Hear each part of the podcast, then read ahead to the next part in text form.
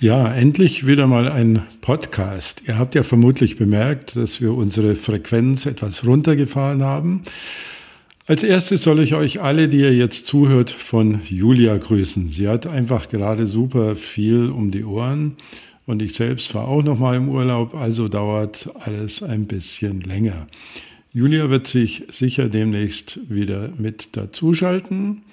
Und wir sind beide zuversichtlich, dass wir etwas regelmäßiger wieder weitermachen können. Es macht uns nämlich Spaß und Freude, sich hier mit Philosophie, Psychologie und Wirtschaft zu beschäftigen und das immer auch mit einem persönlichen Bezug. Heute habe ich mir ein recht schwieriges Thema ausgesucht und ich hoffe, ich bekomme das einigermaßen hin, weil wenn ich drüber nachdenke, mein Kopf äh, Karussell fährt und es einfach schwierig ist, ähm, da ähm, ja, in kurzen Worten ähm, das Wesentliche zu erfassen. Es geht um Ethik und Moral und noch genauer um die Position des moralischen Relativismus. Tja, das klingt jetzt recht akademisch verschwurbelt, aber ich bin sicher, dass ihr alle schon mal drüber nachgedacht habt und ich bin auch sicher, dass alle moralischen Fragen immer auch mit unserem Leben zu tun haben. Und ihr kennt ja unsere Position. Ähm, wir meinen, dass wir schon alle irgendwie Philosophen sind. Wenn wir, keine Ahnung, zufällig sehen, wie die Nachbarin ihren Gartenmüll vermeintlich unbeobachtet auf einem Gemeinschaftsgrundstück unterbringt, wenn die Radfahrer wieder mal rücksichtslos auf äh, ihrer Vorfahrt bestehen, wo sie doch wissen müssten, dass wir geplagten Autofahrer einfach keine Augen an den Stellen hätten, wo wir sie bräuchten oder umgekehrt, wenn ich als Radfahrerin mal wieder hässlich und gefährlich von einem Ego-Autofahrer geschnitten worden bin und so weiter. Und natürlich machen wir uns auch über die größeren Zusammenhänge Gedanken. Wie gehen wir mit unserem Planeten um? Wie mit Migranten und Migrantinnen, warum gibt es Kriege und überhaupt, was ist richtig und was ist falsch? Das ist die Kernfrage aller Moral und Ethik. Wie soll ich mich verhalten? Was schulde ich anderen? Was kann ich von anderen erwarten? Aber halt, äh, Moral und Ethik, ist das dasselbe? Zwei Begriffe für eine Sache? Ja und nein, oft wird beides synonym gebraucht, aber genau genommen beschreibt Moral bestimmte Regeln, wie man sich verhalten soll, versucht richtig und falsch zu bestimmen, während Ethik die Frage aufwirft, wie kommt man überhaupt zu solchen Regeln? Durch Überlegen, durch Gewohnheit, durch Sitten und Kultur, durch Vorgaben, durch Religion, durch Aushandeln oder steckt ein moralisches Grundverständnis schon in der Natur des Menschen? Das sind alles Fragen der Ethik. Während ein Du sollst nicht stehlen Teil eines Moralkodex oder einer Moral sind. Also, Moral beschreibt Regeln, Ethik fragt, wie man zu solchen Regeln kommt und da sind wir schon mittendrin in meinem heutigen Thema moralischer Relativismus. Du kannst jetzt mal selbst in dich hineinhören, wenn ich äh, dir gleich drei Positionen vorstelle, die es zum Thema Moral gibt und dich selbst fragen, hm, wie würde ich das sehen? Wie gesagt, wir sind alle Philosophen. Also, man kann drei Auffassungen zur Frage moralischer Regeln haben. Ich stelle die jetzt mal kurz vor und da, danach tüfteln wir, was jeweils dran sein könnte. Die erste Auffassung heißt Amoralismus, nicht zu verwechseln mit sowas wie unmoralisch. Wenn du Amoralist bist, dann würdest du sagen, Moral lässt sich einfach nicht begründen. Wir können das drehen und wenden, wie wir wollen. Es wäre schön, wenn es Begründungen gäbe, aber das ist vergebliche Liebesmüh, das kann man vergessen. Man braucht gar nicht erst damit anzufangen. Äh, irgendwie wäre es immer beliebig, was wir Moral nennen. Die zweite Position wäre der moralische Relativismus, wenn du dazu neigst, dann würdest du sagen, ja, nach richtig und falsch zu suchen, das ist schon sehr wichtig und absolut sinnvoll, aber man kann dieses richtig oder falsch irgendwie nicht pauschalisieren.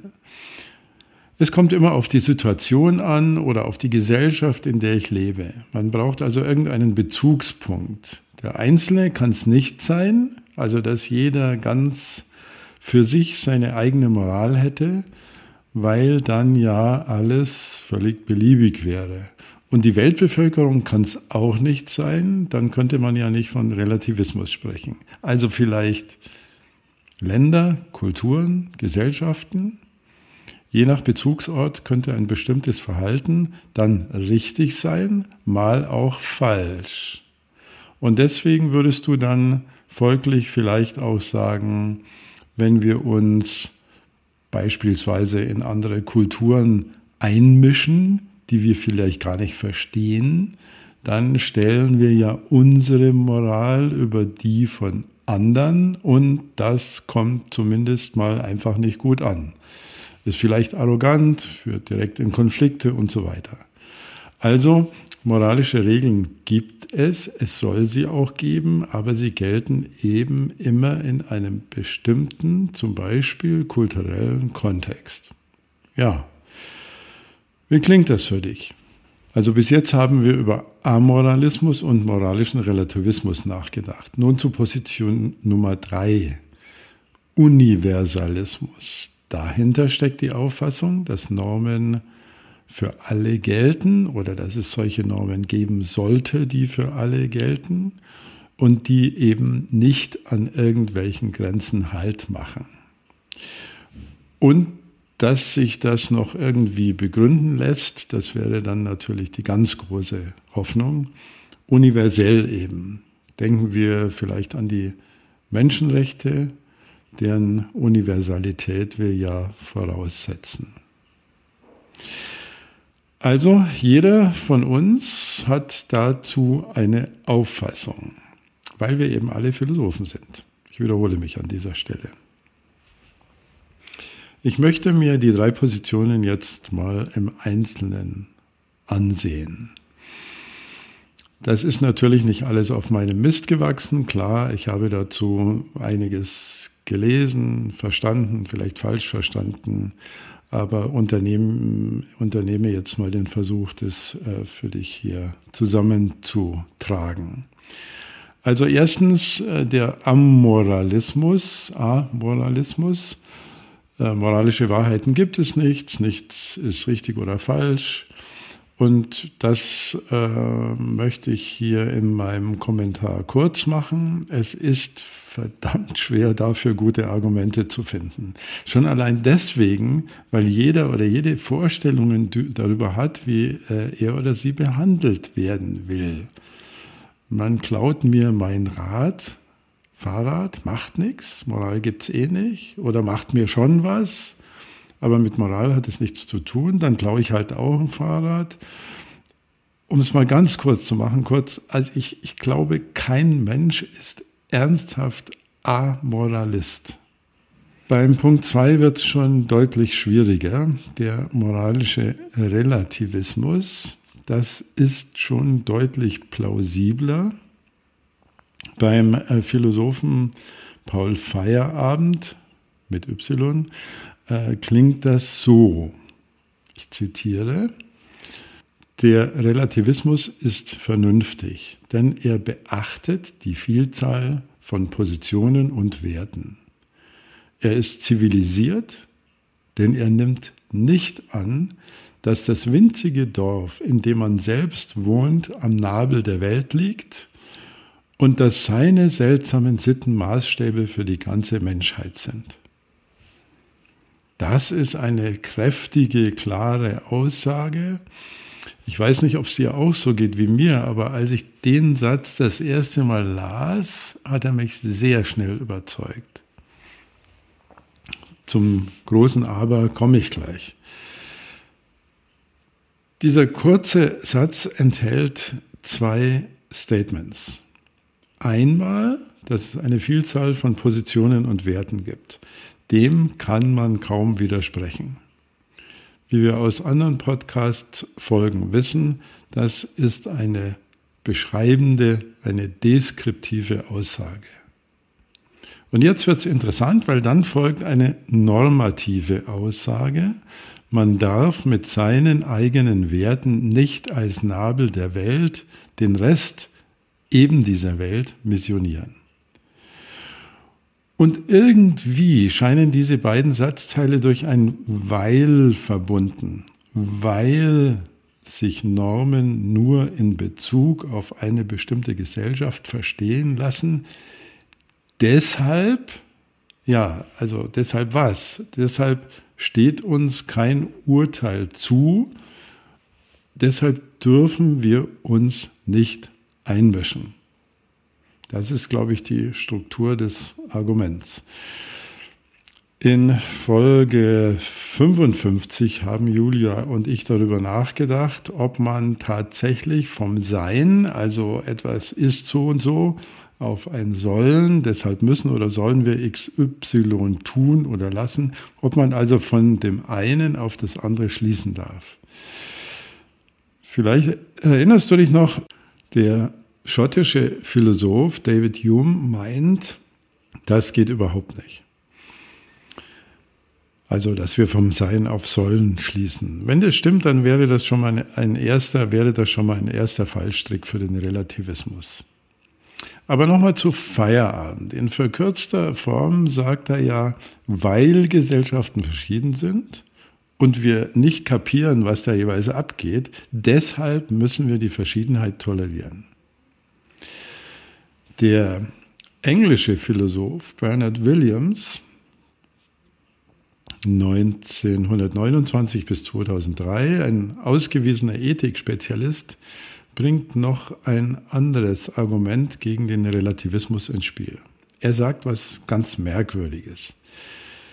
Die beiden Aussagen, wie wir sie aus Feierabend herauslesen können, können niemals beide wahr sein.